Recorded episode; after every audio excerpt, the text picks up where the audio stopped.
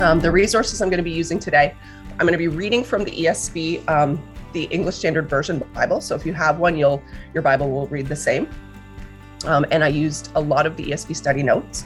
I also used something called the Bible Recap Podcast, which is a phenomenal recap of a grouping of chapters, and they just do an excellent job of um, study and also putting the recap together, and also the Bible for Everyone, um, Genesis Part One by theologian John Goldingay and N.T. Wright. So those were some of the resources that I used. Um, we're going to start with the, an overview of the chapters using the HEART study method. So the H E A R T.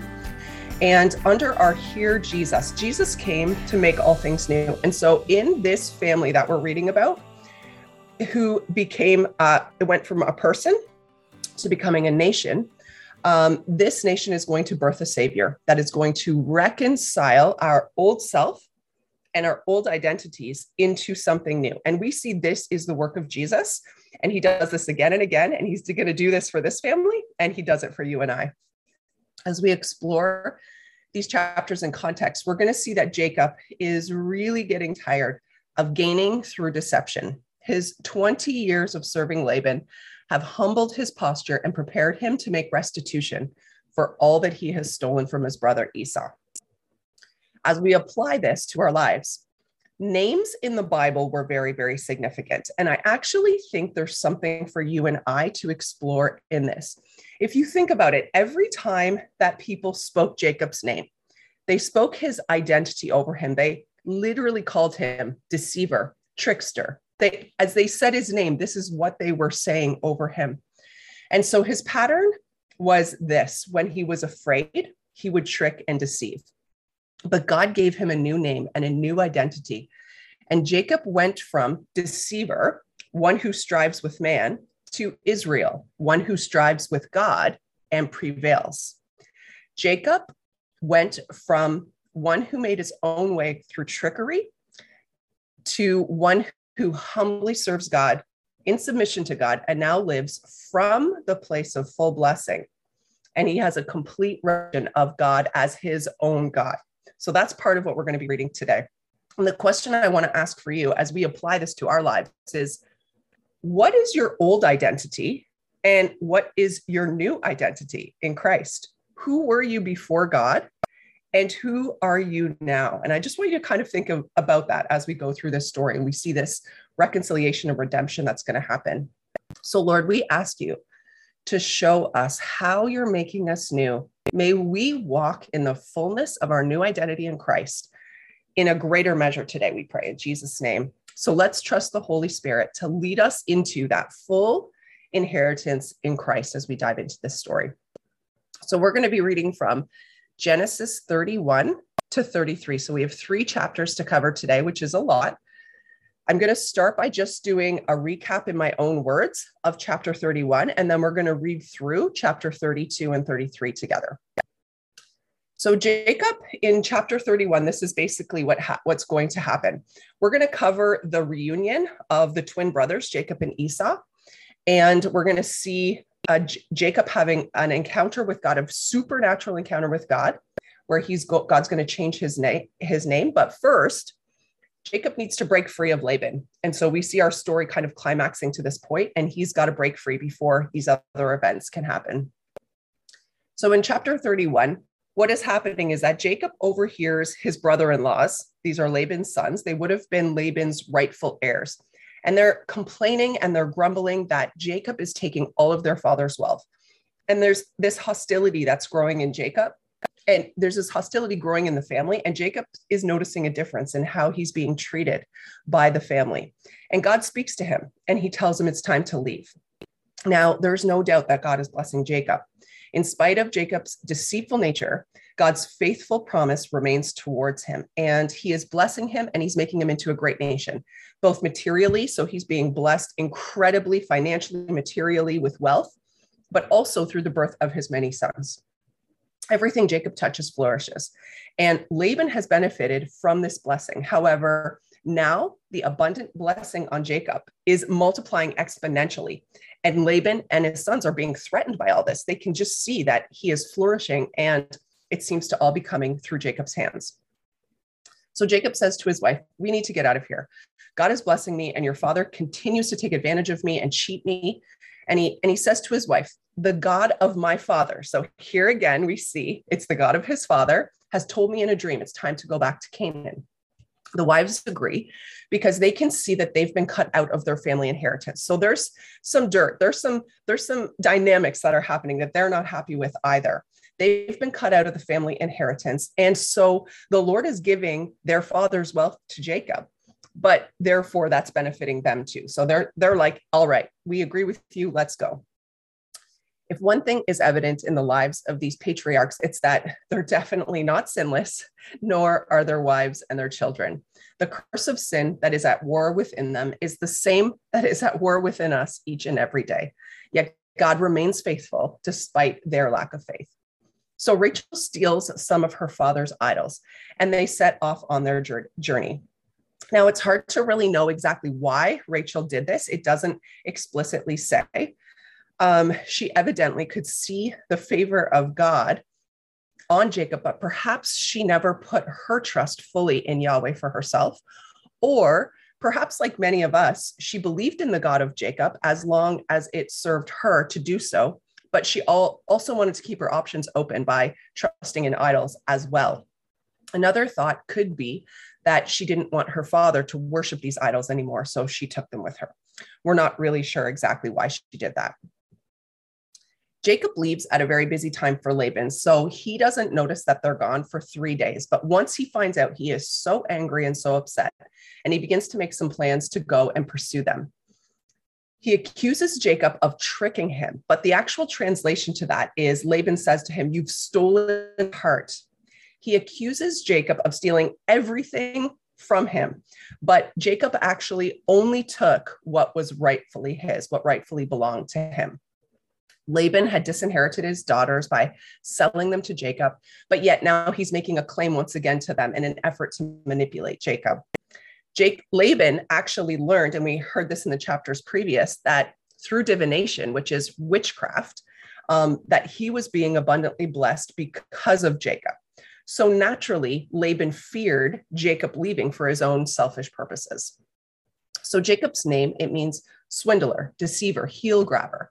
From the moment of his birth, he has been using deception and trickery to advance in life. What started in his grandfather Abraham as fear and lying, repeated again with his own father Isaac. And now fear, lying, deception is multiplying in the life of Jacob, where it seems that all major decisions of his life are rooted in fear, causing him to lie, cheat, trick, or deceive. And now, this exact same type of manipulation, lying and deceit, is coming against him and playing out in his own family repeatedly. Yet, despite this, God protects Jacob from Laban and his family as a part of a larger plan of redemption that is unfolding. Now, why would God do this? God is protecting the line of the chosen offspring that will eventually lead to the coming Christ. So, this is a very important piece, and we're going to see this thread as we read through all of the Old Testament stories. Pastor Jason brought this up yesterday as well that the enemy is at work wanting to stop the plan that God has in place. So, we've got all of these dynamics playing out both in the supernatural and in the natural. Next, we see Laban accusing Jacob of stealing his gods. Jacob takes great offense to this, as he claims he's never stolen anything from Laban, but instead served him faithfully for many years. He tells Laban to take back anything that belongs to him, and whomever has stolen his gods shall not live. Old Testament vows such as these have caused deep, deep sorrow. And we're going to see this play out in many stories as that we read in the future as we go through the Old Testament. Jacob has no idea that the love of his life was the one who had stolen them. So Jacob begins to search through all of the camps and he does not find anything. Now, Rachel is sitting on the idols and she deceives her own father. The irony of this, again, this deception playing out by saying she cannot get up. She's sitting on the idols because the way of the woman is upon her. Now, this never actually comes to light, which is interesting Yet we will see in the story that Rachel's life ends really before her time. She dies before she should. She dies as a young woman, giving birth to their 12th son, Benjamin.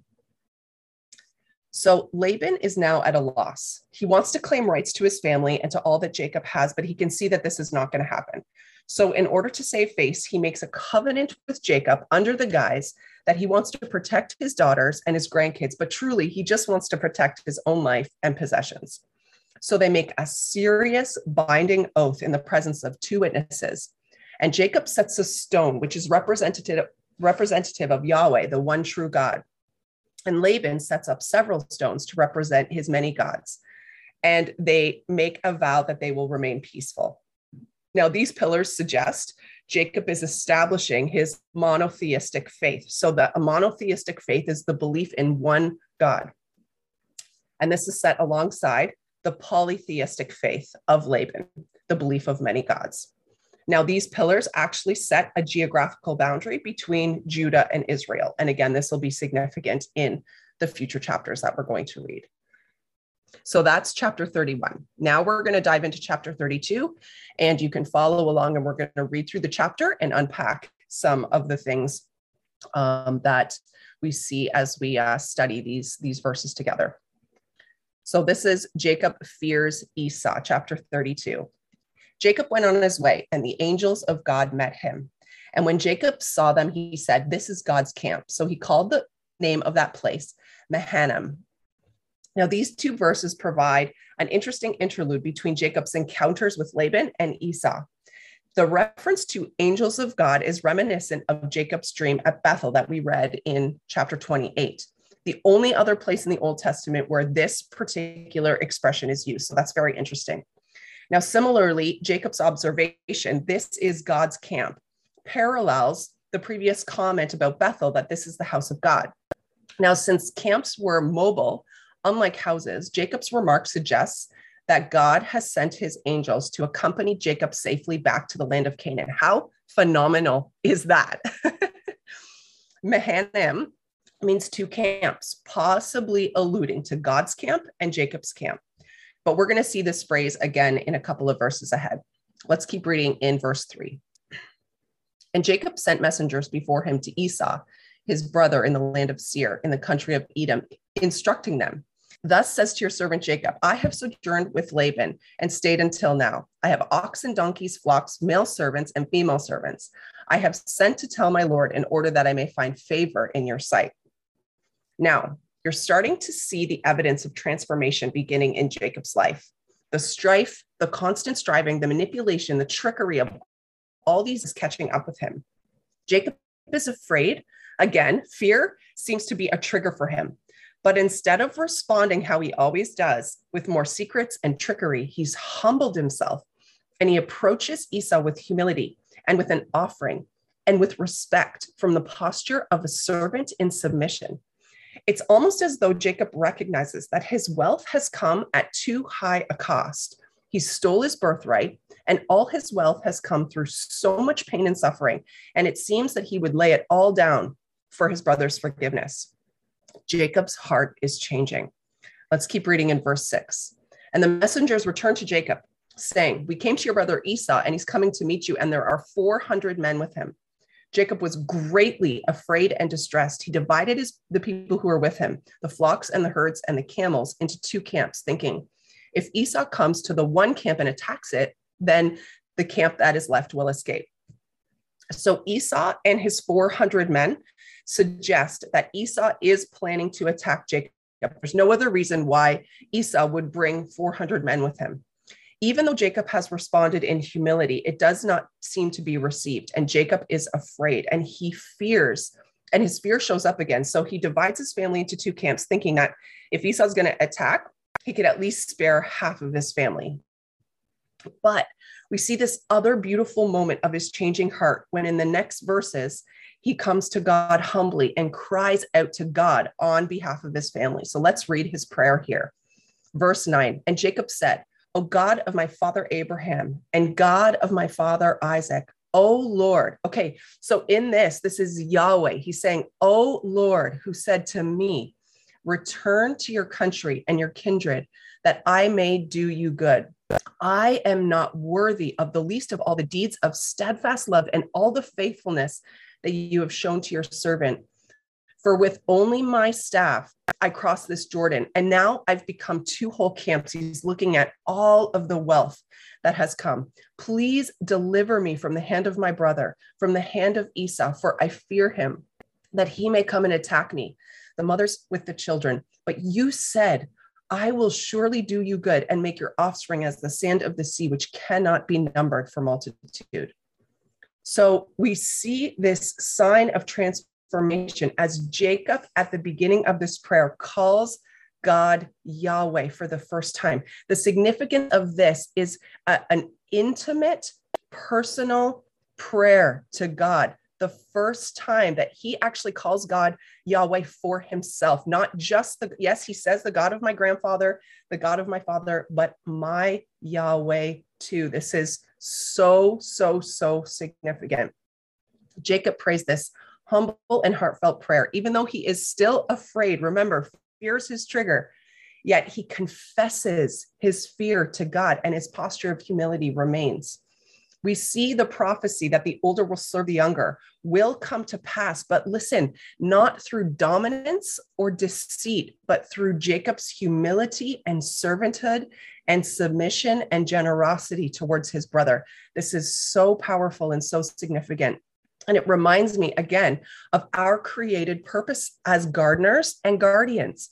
We're called to walk in authority through servanthood. And we're going to see Jacob's authority established through servanthood and submission. In the next verses, Jacob sends the camps ahead with abundant gifts for Esau as a gesture of his forgiveness. Now, we're just going to skip down to verse 22 and read about Jacob wrestling with God. Jacob wrestles with God. The same night he arose and took his two wives, his two female servants, and 11 children and crossed the ford at the Jabbok. He took them and sent them across the stream and everything else that he had. And Jacob was left alone. And a man wrestled with him until the break of day. When the man saw that he did not prevail against Jacob, he touched his hip socket, and Jacob's hip was put out of joint as he wrestled with him. And then he said, Let me go, for the day is broken. But Jacob said, I will not let you go unless you bless me. And he said to him, What is your name? And he said, Jacob. And then he said, Your name shall no longer be called Jacob, but Israel, for you have striven with God and men and prevailed. Then Jacob asked him, Please tell me your name. But he said, Why is it that you ask my name? And then he blessed him. So Jacob called the name of the place Peniel. And he said, For I have seen God face to face, and yet my life has been delivered. The sun rose up upon him as he passed Penuel, limping because of his hip. Therefore, to this day, the people of Israel do not eat the sinew of the thigh that is on the hip pocket because he touched the socket of Jacob's hip and the sinew of the thigh. So, this very same night that Jacob has prayed this humble prayer to God, called God his own God, he has a profound supernatural encounter with God, which marks this spiritual transformation that's been unfolding in Jacob's life. He wrestles with a man all night long, but Jacob is convinced that he is actually wrestling with God himself. Now, God came to Abraham in human form. So it is possible that this is God in human form. And again, this is anticipating the incarnation of Christ, who will come to us in human form. They wrestle all night. So the man throws out Jacob's hip, and he will walk with a limp for the rest of his days as a reminder of this transformative encounter. Yet, even with this injury, he continues to wrestle and he says, I will not stop until you bless me. Now, I don't know if you're asking this question, but I was asking this question why would Jacob ask God to bless him? Wasn't he already incredibly blessed? How much more blessed could he possibly be? God blessed him materially. He had many sons. What more could Jacob want from God? All that Jacob has came through deceit, lying, and manipulation. So when he lies his head on the pillow at night, there is no peace, only strife and striving and struggle. When we get what we want through sinful means like deception or manipulation or lying or half truths, it actually doesn't feel good. And it only leads to more discontentment. God gives Jacob a new name and a new identity. And Jacob has a revelation of who God is and recognizes the value and the necessity of God's blessing on his life. He actually can no longer go forward without it. He recognizes his utter dependency on God's provision and his peace and peace. And in this moment, he lets go of Jacob the deceiver and becomes Israel, which means strives with God. The renaming of Jacob brings to a climax a lifetime of struggling and striving with man, and he's now known as one who strives with God and prevailed. When you let go of the old man, there's this deep, profound humility and recognition of our need of God because we cannot continue the way we once were. We cannot continue to use the simple means that we once did for selfish gain. So we have to put our complete trust in God for everything we need. It's a completely new way of living and being. So Jacob calls this place Peniel, which means face of God. Now, this expression face to face that he's referring to here should be understood as a figure of speech for intimacy with God. Remember, we're going to see in the in the coming uh, chapters in Exodus that God says to Moses, "No one see the face of God and live." But Moses refers to this same um, saying face to face. But in both cases, the phrase can imply a close personal encounter or a vision of the brightness or the glory of God without suggesting a literal vision of God's face. All right, let's continue in Genesis 33. Jacob meets Esau. And Jacob lifted up his eyes and looked, and behold, Esau was coming, and 400 men with him. So he divided the children among Leah and Rachel and the two female servants. And he put the servants with their children in front, then Leah with her children, and then Rachel and Joseph last of all. Now he himself went on before them all, bowing to the ground seven times until he came near to his brother. With Esau in sight, Jacob arranges his, his wives and his children in order of importance, with the pride of place being given to Rachel and Joseph, the only one of Jacob's sons to be named in this section. And that's very significant because we're going to see this theme play out in the story as it continues. Verse four But Esau ran to meet him and embraced him and fell on his neck and kissed him. And they wept. And when Esau lifted up his eyes and saw the women and the children, he said, Who are these with you? And Jacob said, The children whom God has graciously given your servant. When the servants drew near, they and their children, they all bowed down. Leah likewise and her children drew near and bowed down. And last, Joseph and Rachel drew near and they bowed down. Esau said, what do you mean by all this company that I met? And Jacob answered, To find favor in the sight of my Lord. But Esau said, I have enough, my brother. Keep what you have for yourself. And Jacob said, No, please, if I have found favor in your sight, then accept my present from my hand. For I've seen your face, which is like seeing the face of God, and you have accepted me. Please accept this blessing that is brought to you because God has dealt graciously with me and because I have enough. And he urged him, and so he took it. Then Esau said, Let us journey on our way, and I will go ahead of you. But Jacob said to him, My Lord knows that the children are frail, and the nursing flocks and herds are in care to me. If they're driven too hard, even for one day, all of the flocks will die. Let my Lord pass on ahead of his servant, and I will lead on slowly at the pace of the livestock that are ahead of me, and at the pace of the children until I come to my Lord in Seir. So Esau said, Well, let me leave you with some of the people who are here with me. But he said, What need is there? Let me find favor in the sight of my Lord. So Esau returned that day on his way to Seir, but Jacob journeyed to Succoth and built himself a house and made booths for his livestock. Therefore, the name of the place is called Succoth. And Jacob became Jacob came safely to the city of Shechem, which is in the land of Canaan, on his way from Padan Aram and he camped there before the city. And from the sons of Hamor, Shechem's father, he brought uh, for a hundred pieces of money the piece of land on which he pitched his tent. And there he erected an altar and he called it El Elohi Israel. So this story ends with just this beautiful and powerful reconciliation. Remember, after 20 years apart, these brothers are reunited and reconciled. Jacob is a different man than when he left. Jacob now understands the grace and the mercy of God and relates this grace, relates this to the grace and mercy that Esau has shown him. Jacob literally says to him, For I have seen your face, which is like seeing the face of God and you have accepted me. Jacob draws this remarkable parallel between this earlier encounter with God and his meeting with Esau. Like God, Esau shows unmerited favor to Jacob. Have you ever had someone say something to you or give you a gift or do something for you and you literally felt like it was God Himself that was doing that for you through this person? Jacob is experiencing the undeserved grace and mercy of God through his brother. He knows he deserves to die for what he stole from his brother, yet his brother runs and embraces him. Does this remind you of, an, of a New Testament parable? The father in the prodigal son story who runs and embraces his wayward son who's returned home. And like the prodigal son, Jacob approaches from the posture of a servant in submission, bowing down before his brother. Yet his brother embraces him in full restoration of his rightful place as his brother. Jacob begs him, he says, Please accept my blessing. And in this context, um, Jacob's blessing refers to the tangible present of livestock that he gives to Esau. Now, previously, Jacob has deprived Esau of the blessing of the firstborn.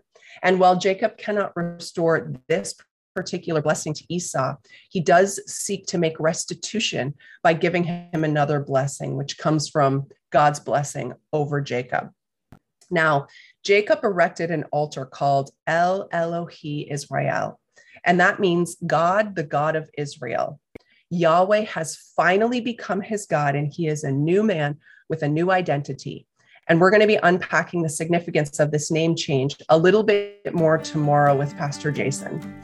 But all of this points back to the incredible gift of salvation that Jesus has provided for us, fully redeeming our old self, making us new, giving us the gift of divine purpose of authority through servanthood, establishing us as sons and heirs with a promise.